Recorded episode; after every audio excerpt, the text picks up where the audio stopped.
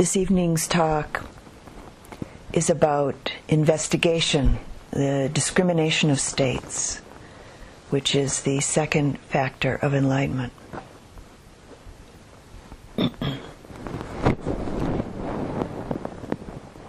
what is it that enables us to move towards taking on being a Buddha? Or, as one of my Burmese teachers says, what makes one a true heir of the Buddha? In response to this question, we'll begin with just a brief uh, review of mindfulness. So, considering for a moment, as we discussed in our exploration uh, of mindfulness uh, last week, have you ever had the experience of getting to know someone and finding out that they're not at all like what your initial preconditioned perceptions and judgments of them were?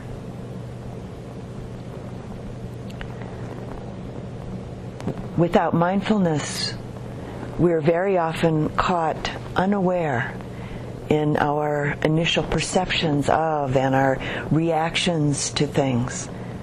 Because we're so blindly run by our conditioned habitual ways.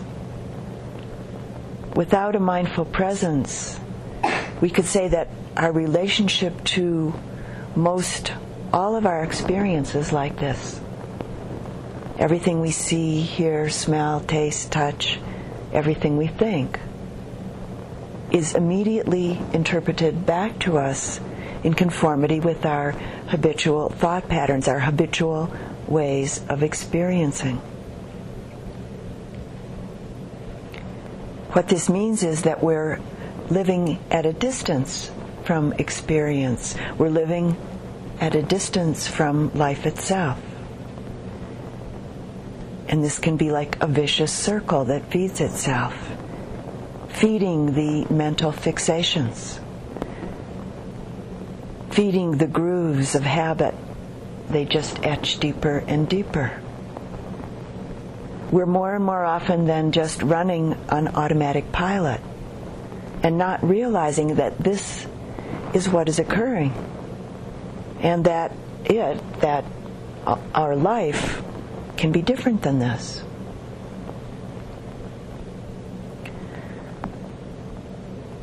Mindful presence is a powerful way of changing our mind, changing our heart, and thus changing the way that we relate to ourselves, people, things, situations in this world.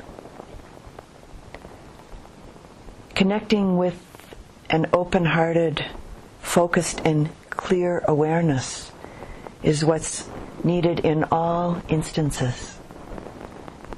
And as the Buddha says, it's what's needed as a seasoning of salt in all sauces. This is mindfulness that's needed, like a seasoning in salt in all sauces. This is what begins and allows the process of release and transformation of our painful, unskillful habits. So you can see why Buddha, uh, the Buddha said that mindfulness is the first and the overarching factor of enlightenment. Mindfulness is a res- refuge for the heart, a refuge for the mind, and what affords us our greatest protection throughout our whole life, throughout the whole of our practice. As a basis for our discussion on in investigation, I'd like to just repeat the short definition of mindfulness that was offered last week in our exploration of this factor. Mindful awareness is about paying an extraordinary kind of attention, a non judging, non manipulative, non grasping, non rejecting attention to the present moment's experience. And when this extraordinary attention of mindfulness is coupled with the quality of open hearted investigative exploration, we're gifted for a moment or maybe for many moments with what sometimes feels like the magic of moving out of delusion directly into reality. We're gifted with opening to some degree of experiencing and knowing the true nature of things. It's really not our usual way to be so present in the moment. And so we train the heart, the mind, to just simply connect, feel, see, and know what is. What is this? How is it right here, right now?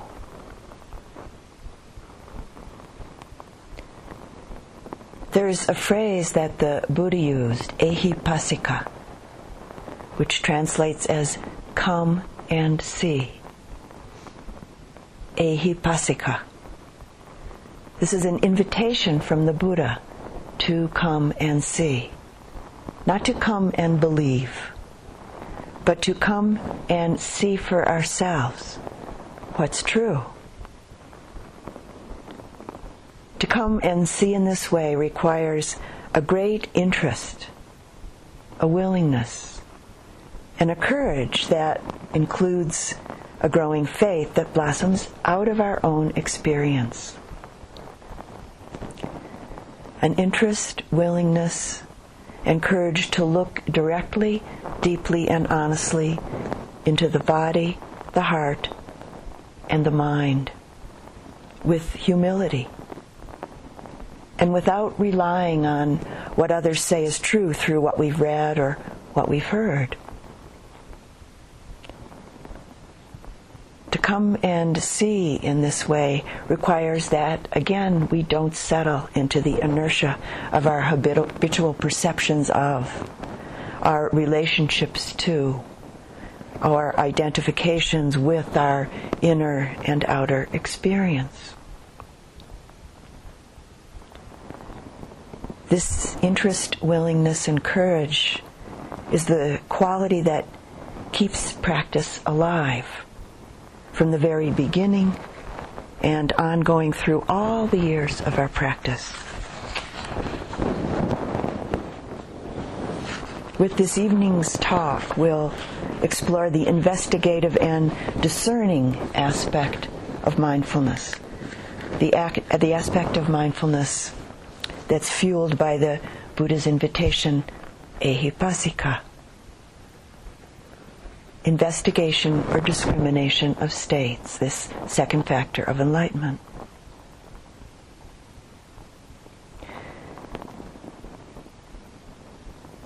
The investigation, the discrimination of states, both bodily and mental states, is the activity of mindfulness it illumines the object. We see the object of our mindfulness clearly. Investigation has the potential to penetrate and illumine things, to light up bodily and mental experience right into its core, showing us both the individual characteristics and the universal essence or the ultimate reality of any given experience. This factor of enlightenment has the potential to dispel darkness. The darkness of not seeing, the darkness of ignoring how it is. Investigation eliminates bewilderment and confusion the not seeing, the not knowing of delusion and ignorance. It's like walking into a, a pitch dark room with a very bright flashlight. When things are brightly lit, what's already present is then clearly seen, is known, and confusion is dis- dispelled. In our practice, investigation means that we experience directly without the mediation of concept. So, for example, and please note that this um, example can be a metaphor for any physical or mental phenomena. A breath is known. A breath is experienced and known. And maybe you see and know it at the level of simply knowing in, simply knowing out, which is still based in the world of concept investigation without putting on glasses. Then you put on the metaphorical glasses and directly know a long or short or deep or shallow breath. Or you may connect, connect simply and directly with the movement of the breath at the nostrils, experiencing the touch sensations around the edges of the nostrils or in the space between the nostrils and the upper lip. Beginning now to move from conceptualizing the breath to direct experience. And then you look through the microscope with the lowest power lens. The whole in breath is felt and known from beginning to end. The whole out breath is felt and known from beginning to end. And maybe, much to your surprise, you find that each in breath and each out breath isn't necessarily the smooth, ongoing experience that you've been used to knowing, used to experiencing. Even though it might be quite subtle, maybe you begin to feel and know it very clearly as happening in tiny, segmented sections rather than as a smooth flow. And now, as you come closer, getting more intimate with the experience of breath, you begin to see it just as simply happening on its own without you controlling it. The heart, mind, and body are relaxed and interested in what's occurring, not thinking about it, just simply present, receptive, and interested. As you relax more, with interest growing even brighter, the microscope lens powers up. The idea, the concept of breath falls away. The mind is settled and collected. Potential distractions have little or no attraction. The subtle sensation at or just below the nostrils is felt and known, with maybe the most predominant experience being a particularly subtle flavor of light vibration with each movement of the breath. Who's breathing? Who's breathing? Breath isn't what you thought it was, or at least for the moments that you've stopped thinking about it and are just simply, directly, and mindfully present. Clearly discerning the experience with a deep and complete trust in those moments. A trust that this is just enough. Nothing else needs to be done. The mind, the heart is open, receptive, spacious, and at ease in this direct and simple connection to experience. As concentration and mindfulness continue to develop, the way of things continues to reveal itself. This is our practice. This is our training.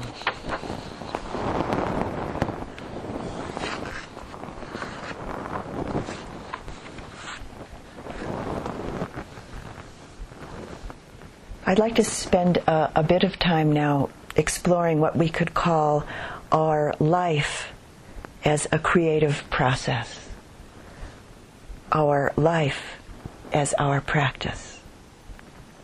With mindfulness and investigation being the root from which stem the beautiful blossoms of wisdom and all the myriad ways that creative energy, which is what free is freed up within us, when the heart, the mind is purified through our practice. All the myriad ways that creative energy blossoms throughout the whole of our life. Practice itself is very akin to creative process.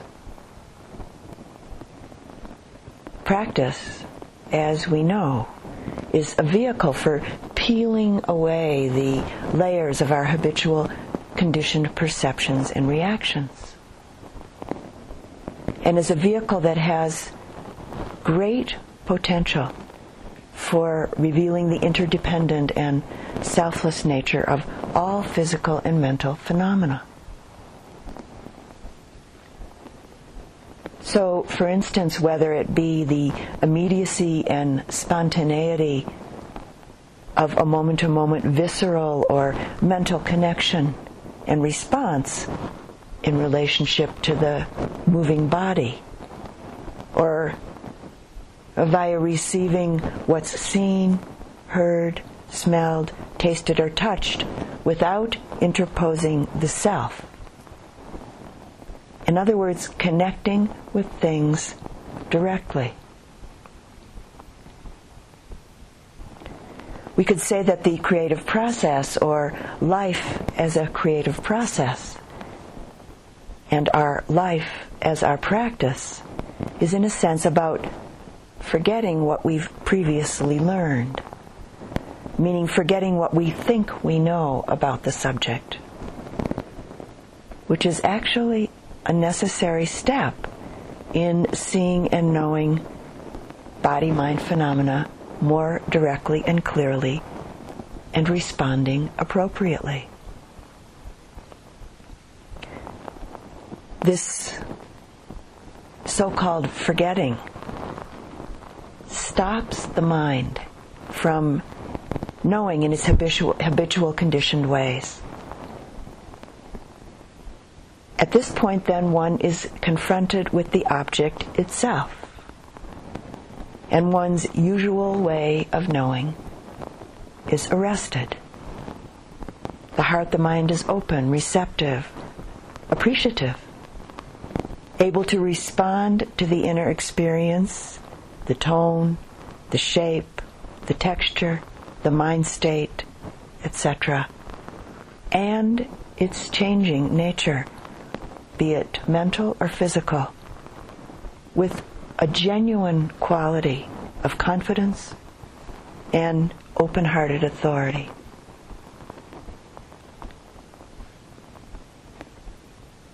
What keeps this open hearted being in the presence from happening? One person's response to this question was the fear of losing control.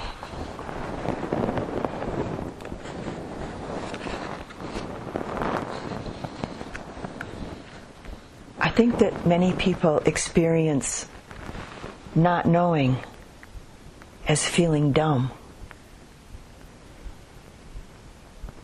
But some of the most extraordinary experiences that I've had, in which a truth was revealed to me,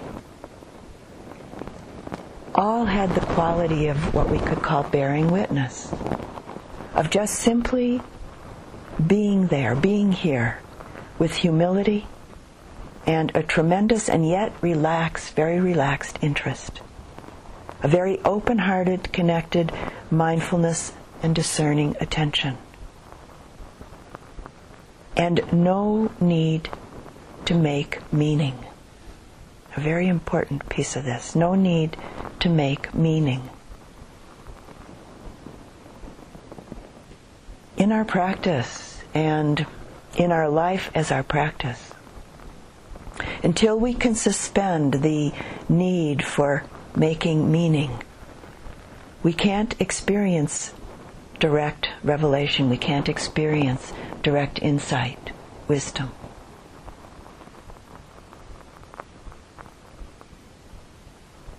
And I know that it's not so easy to be unarmed, so to say, meaning to be without our habitual ways and self centered identification. Fear can sometimes leap up in us. And so we train the heart, we train the mind slowly and with great care in order to be able to see clearly and let go. The poet Rilke exhorts us to return to things themselves.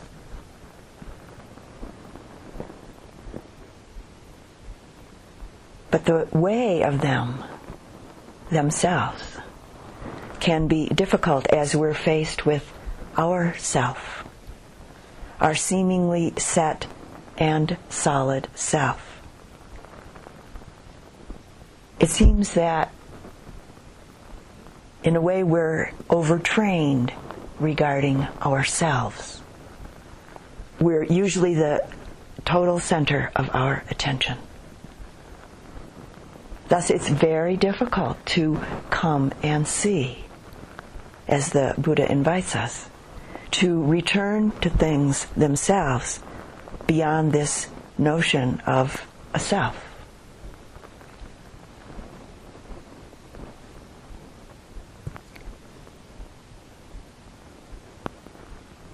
Engaging in our practice, this creative process of our practice, with joyful interest and open hearted mindfulness, is the way towards freeing up honesty, authenticity, and energy, which creates the conditions that allow direct revel- the direct revelation of insight into the way of things.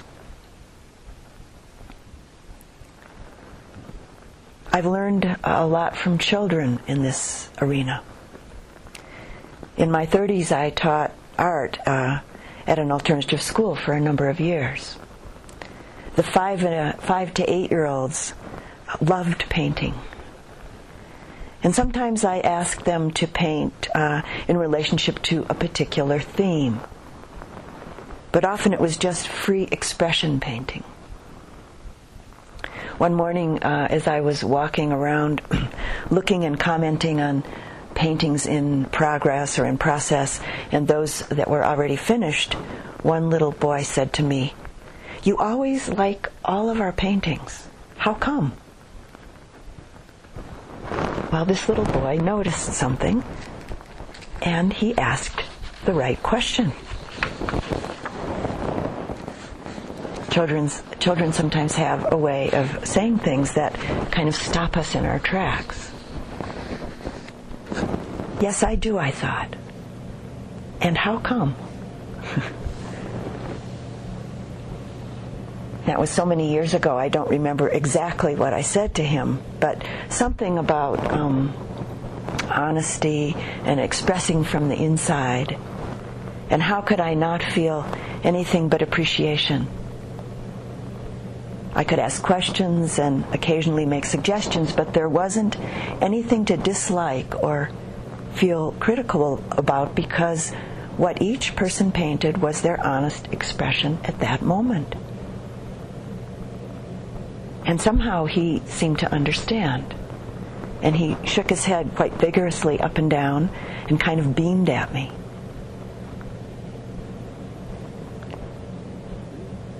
So, making kind of a big stretch uh, and regarding this in relationship to our practice. as adults, can we be so unarmed in relationship to what occurs within us with the attitude of, this is what's happening right here, right now, while at the same time with honest interest, being mindful and seeing clearly, with an open hearted receptivity to the right answers, so to say, that will inevitably show up to our perennial questions regarding the way towards being truly happy and really truly being at ease in this life.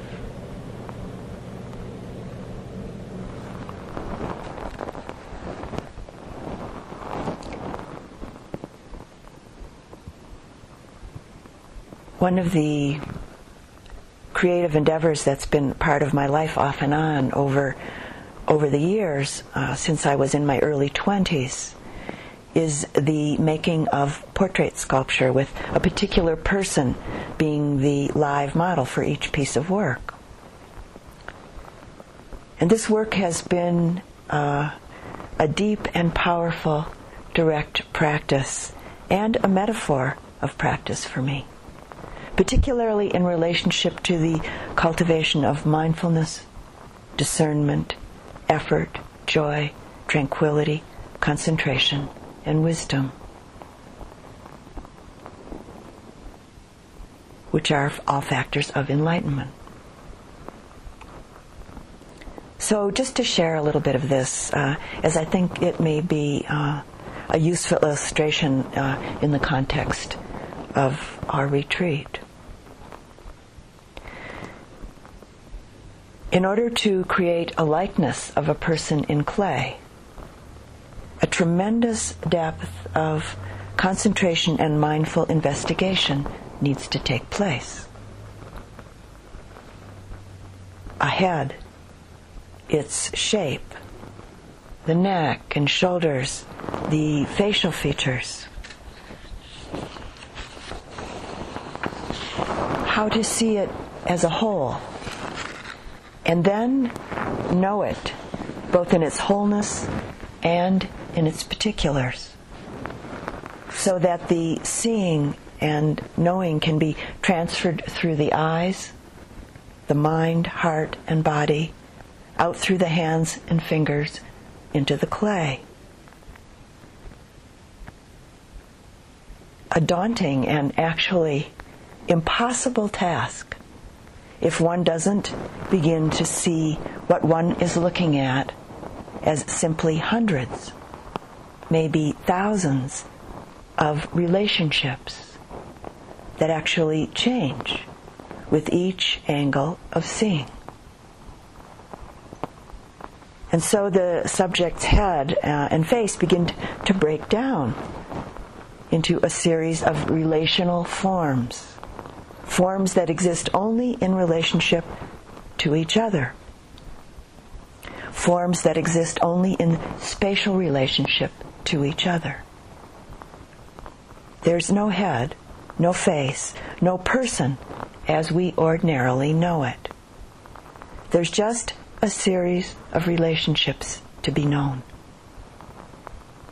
It's a very intimate process much more so than if I uh, just keep looking at the whole form. The completely unique characteristics of the face in front of me, me become very clearly and deeply known, but not as any fixed or separate entity. And the universals of all faces become known quite intimately. At the same time, the concepts of solidity, fixedness, separateness lose their habitual potency and actually quite thoroughly fall away in moments. What is this nose? This eye? This chin? Any nose, any eye, any chin. Seeing and knowing through the microscope of an open hearted and deeply connected mindful investigation from revolving angles, moment after moment. Seeing and knowing the space between the inside corner of an eye in relationship to the downward slope of the eye's lower edge, in relation to the bulging curvature of the eyeball as it rounds out to touch the outer edge and corner of the skin around the eye, and on and on and on. With all of this seeing and knowing coming out of my fingers and forming the clay, little by little by little. And as though magically, a face emerges out of the clay. A face that bears the likeness and projects some of the quality of the liveliness of this human being sitting in front of me.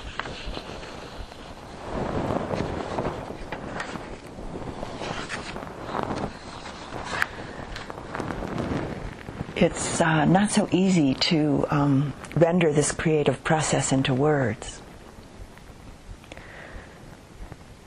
So I hope that it's been at least uh, somewhat communicated and somewhat helpful for you.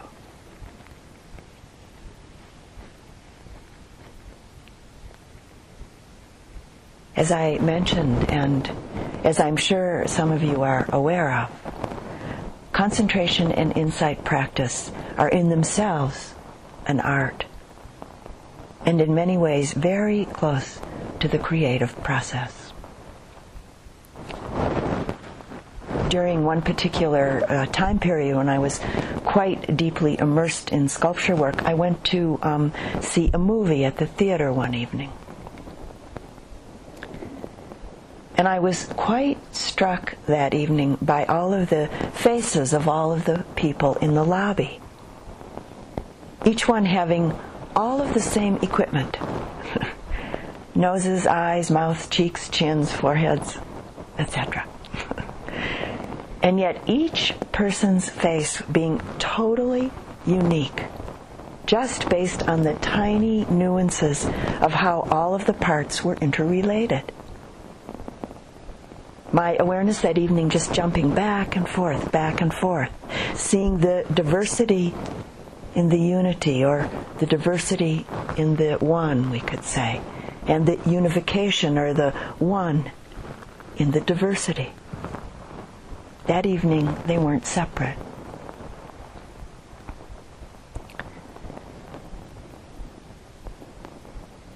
In the Avatamsaka Sutra, the flower ornament sutra, or a flower adornment sutra, which is revered um, as a treasure of sensual imagery and considered to be the highest teaching of the Buddha in Chinese Mahayana Buddhism.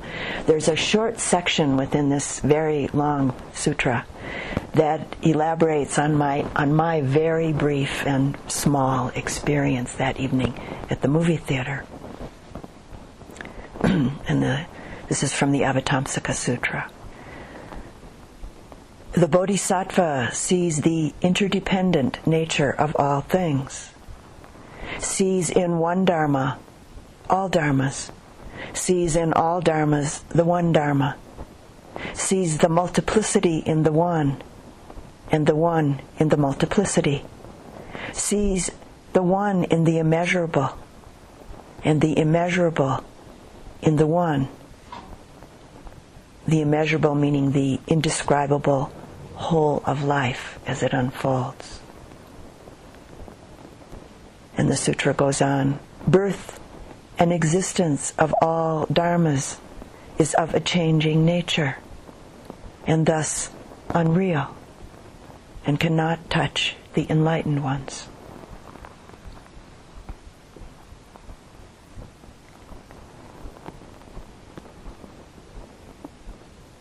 the nature of things quite naturally reveals itself.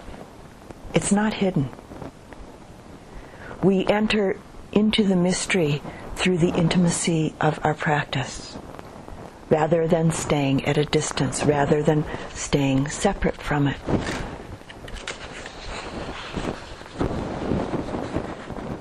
In very precise and sometimes minute ways, or at times through a more spacious, less precise mode of mindfulness and investigation, we come to know the nature of things. Anything. All things. Ordinary things. For a moment, we touch into the absolute truth of the relative world, and it makes a difference in how we live our life. Mindfulness, investigation, and discernment are our guides through what at times might feel like an impenetrable forest of experience. And as we all well know, life can be uh, challenging and difficult at times.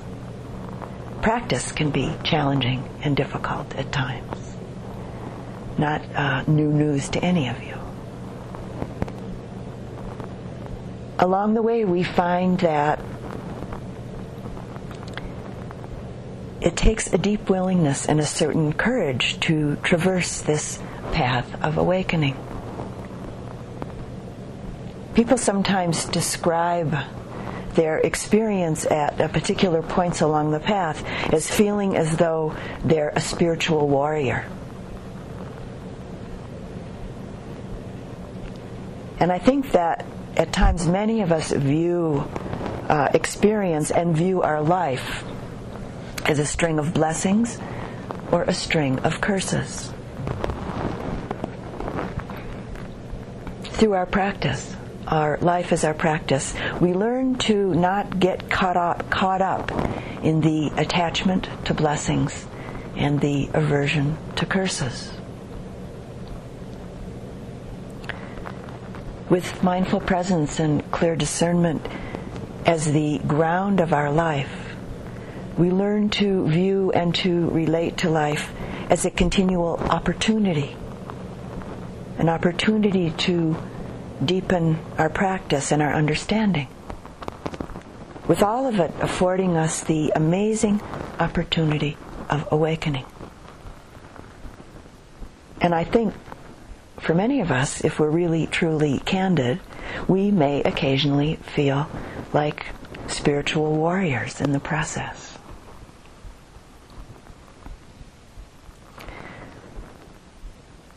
A few years ago now, uh, it became clear that uh, I needed to have an old filling removed and a crown put on this uh, same molar.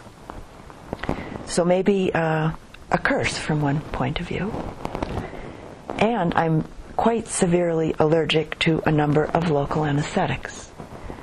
So Novocaine or any of the other local anesthetics used for dental work are definitely not for me. So maybe another curse from a particular point of view. But I have a deep and strong practice definitely a blessing. that appointment with uh, the dentist was uh, quite a challenge. The challenge of continually relaxing and staying open to the experience of the moment. Focusing and connecting with all that was going on in my mouth and noticing the constant change of each sensation sometimes a very strong, intense sensation, and sometimes a more mild sensation. Being present from its beginning all the way through to its end. As soon as I would lose my concentration, mindfulness, and clarity of a discernment, ignorance immediately moved in. What was merely unpleasant quickly became strong disliking, with story making trying to edge its way into consciousness. And immediately the moment would verge on becoming an unbearable moment. And there was a moment uh, during that uh, particular dentist appointment where I completely lost the concentrated mindful connection to what was occurring. And my body jerked very strongly in reaction to a particular sensation, which surprised the dentist quite a bit and was a wake up call for me. And it was in moments a great surprise to me how easy it was to be there. As long as I was clearly, purely present, just with what was happening. Time lost its ordinary parameters, like it sometimes does with intensive retreat practice. I wasn't waiting for the end of anything. And in fact, there were surprising moments of feeling like I could just stay here forever and that would be okay. Fortunately, I didn't have to stay there forever, and it was okay. so, what is a curse? What is a blessing? As our practice takes deeper and deeper root, its blessing begins to permeate all the corners of our life. Mindfulness and investigation of states grounded in interest and an open hearted, non judgmental receptivity is our guide through what sometimes may feel like an impenetrable forest of experience. We can't expect or depend on something outside of our own mind and heart or someone else to do it for us. The invitation is ehipassika. Come and see. When we connect and clearly see, the next step is right in front of us, one step at a time.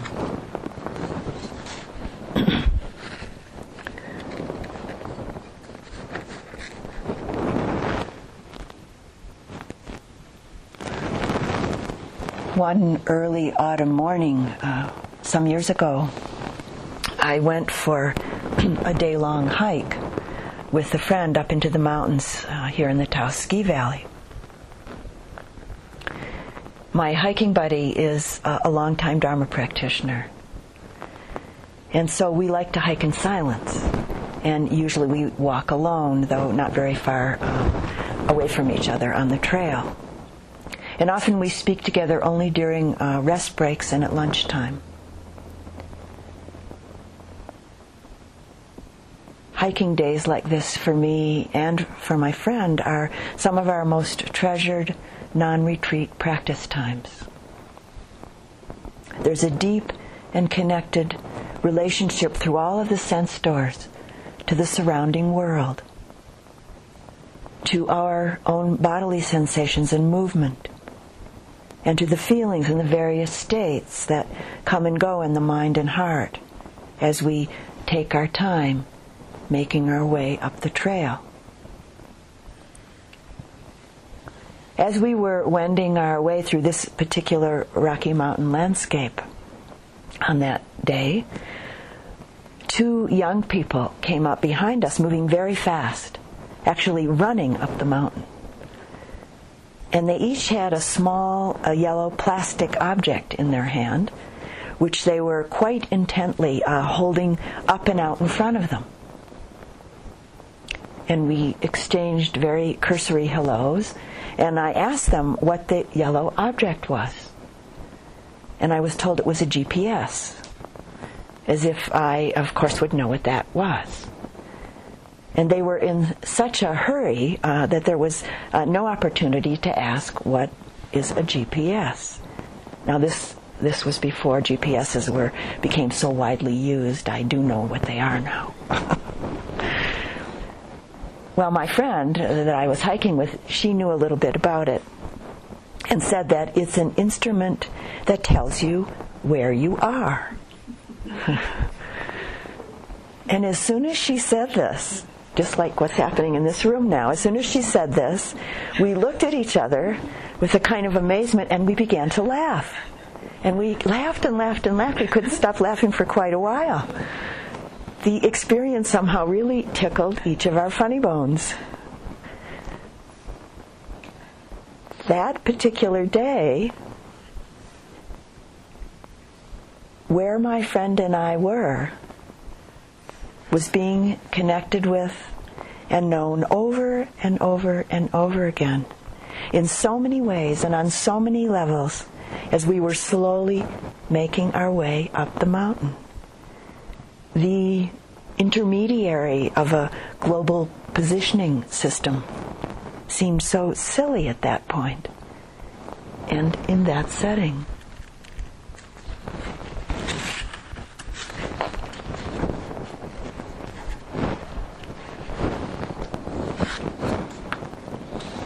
A poem by David Wagoner called Lost. Stand still. The trees ahead and the bushes beside you are not lost. Wherever you are is called here. And you must treat it as a powerful stranger, must ask permission to know it and be known. The forest breathes. Listen, it answers, I have made this place around you. If you lead it, leave it, you may come back again, saying, Here. No two trees are the same to raven. No two branches are the same to wren. If what a tree, a bush does is lost on you, you are surely lost. Stand still. The forest knows where you are. You must let it find you.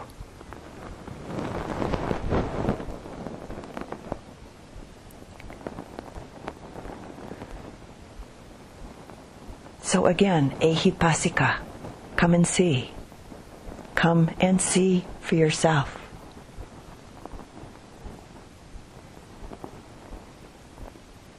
The Buddha, with his great clarity and compassion, spoke about what he called the nutriment for the arising development, fulfillment, and perfection of each of the enlightenment factors, as I mentioned this morning in the reflection. And so, of course, for the investigation of states. He said that we must give a wise and careful attention to both beneficial and unbeneficial states. Beneficial states such as loving kindness, compassion, appreciative joy, equanimity,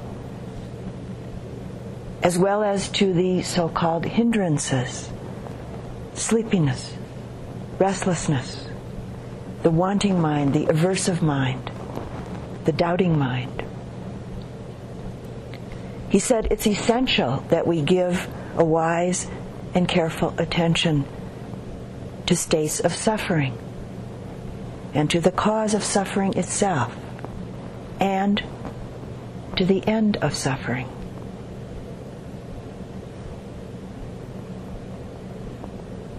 Again and again, the Buddha directs us towards seeing and knowing the particular individual essences of beneficial or wholesome states, as well as seeing and knowing the individual characteristics of unwholesome or unbeneficial states.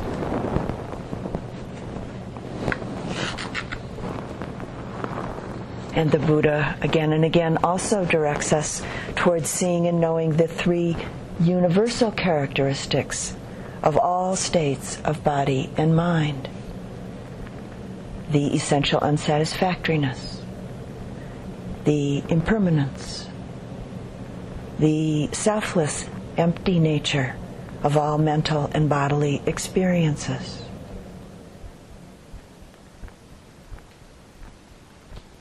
This is the primary nutriment for the arising, development, fulfillment, and perfection of the enlightenment factor of investigation. investigation, clear discernment, is primarily what counters delusion, primarily what counters ignorance. The Buddha tells us that we should ask appropriate questions and that it's helpful to reflect on the real possibility of deep understanding. We're encouraged to associate with people who have understanding And it's suggested that we don't spend too much time with those who don't have understanding. The Buddha spoke in a beautiful way about the internal purification of the heart and mind as being, and these are his words, like the light of a lamp's flame that arises with a clean lamp bowl, wick, and oil as its support. And that bodily and mental formations become evident and clear to one who tries to comprehend them with what he called a purified base, meaning a mind, a heart that's cleansed through the ethical behavior, the virtue of sila, and the purification of the mind, the heart that's comes about through the development of concentration and jhana, if one is inclined towards jhana.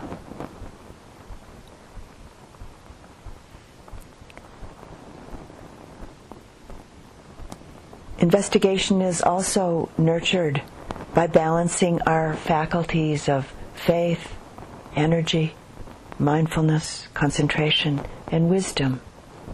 So that one of these wholesome qualities of mind, of heart, doesn't override or overshadow any of the others.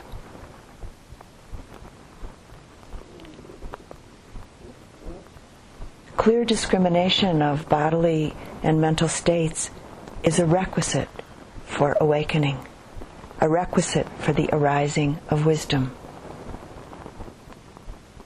And so, in this light, the enlightenment factor of investigation is spoken about as the wisdom factor.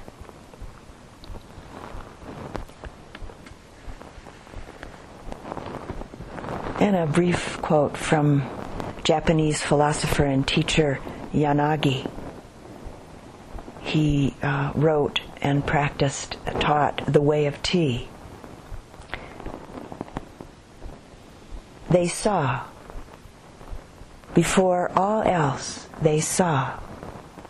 They were able to see. Ancient mysteries flew from this wellspring of seeing.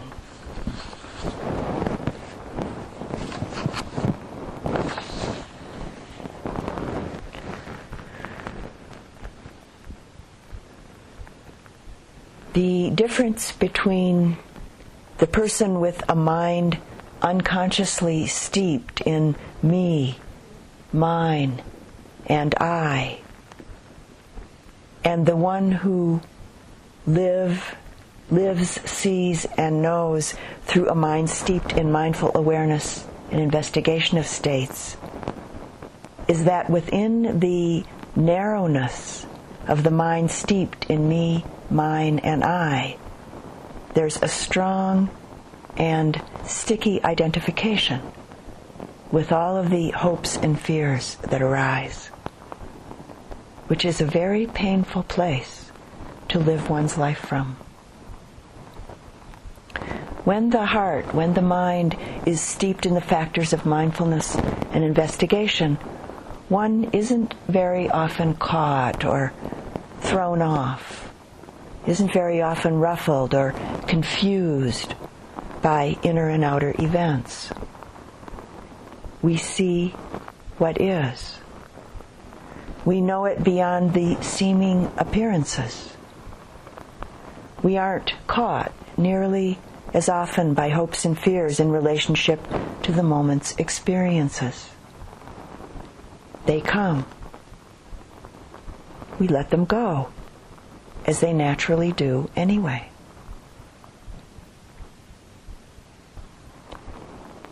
Our practice affords us the great potential gift of not clinging,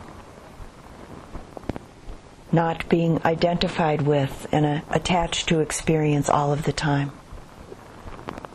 What is, is just what is, moment to moment, more and more often.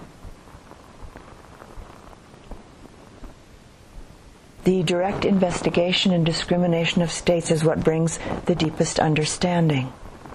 Otherwise, our understanding is based only on the intellect.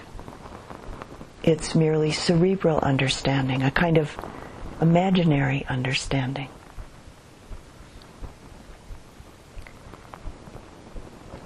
And as I'm sure you know, at least some of the time, it's impossible to think our way out of tension. It's impossible to think our way out of stress, out of confusion. It's impossible to think our way out of suffering. And it's impossible to think our way into truly letting go. We can't think our way to freedom. Awakening is beyond or beneath the intellect. It's beyond or beneath concept. So, how can we possibly use concept to get us there? When insight is born, when understanding is born, it's deep and integrated and simple. It's cellular, as someone once described their experience to me.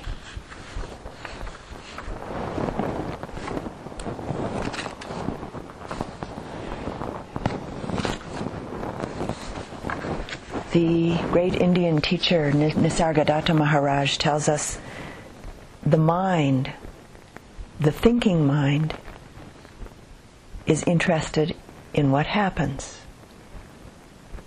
while awareness, a mindful and discerning presence, that's what that means in this case, while awareness is interested in the mind, the heart. The child is after the toy, but the mother watches the child, not the toy.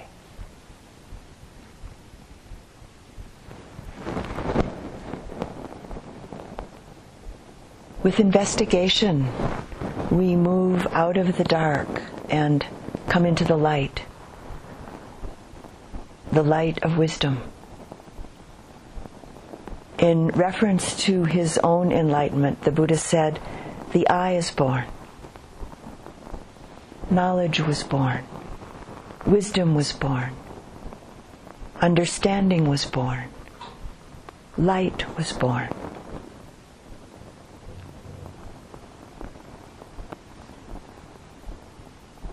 As awakening beings, we're moving toward our inheritance from the Buddha by simply becoming a real human being. A description that Sayadaw U Pandita uses for one who is awake, a real human being. And this is the greatest gift that we can offer to this world. I'd like to close the talk this evening with a teaching from the Buddha that I've already uh, offered in this retreat, but I'd like to offer it again because it's such a good one. It's called A Single Excellent Night. Let me not revive the past, nor on the future build my hopes, for the past has been left behind and the future has not been reached. Instead, with insight, let me see each presently arisen state. Let me know this and be sure of it, invincibly, unshakably. Today, the effort must be made. Tomorrow, death may come. Who knows? No bargain with mortality can keep him and his hordes away but one who dwells thus ardently, relentlessly, by day, by night. It is in her, it is in him, the peace, peaceful sage has said, who has had a single excellent night.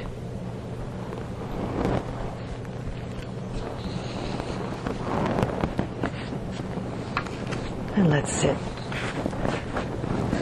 together for just a few moments.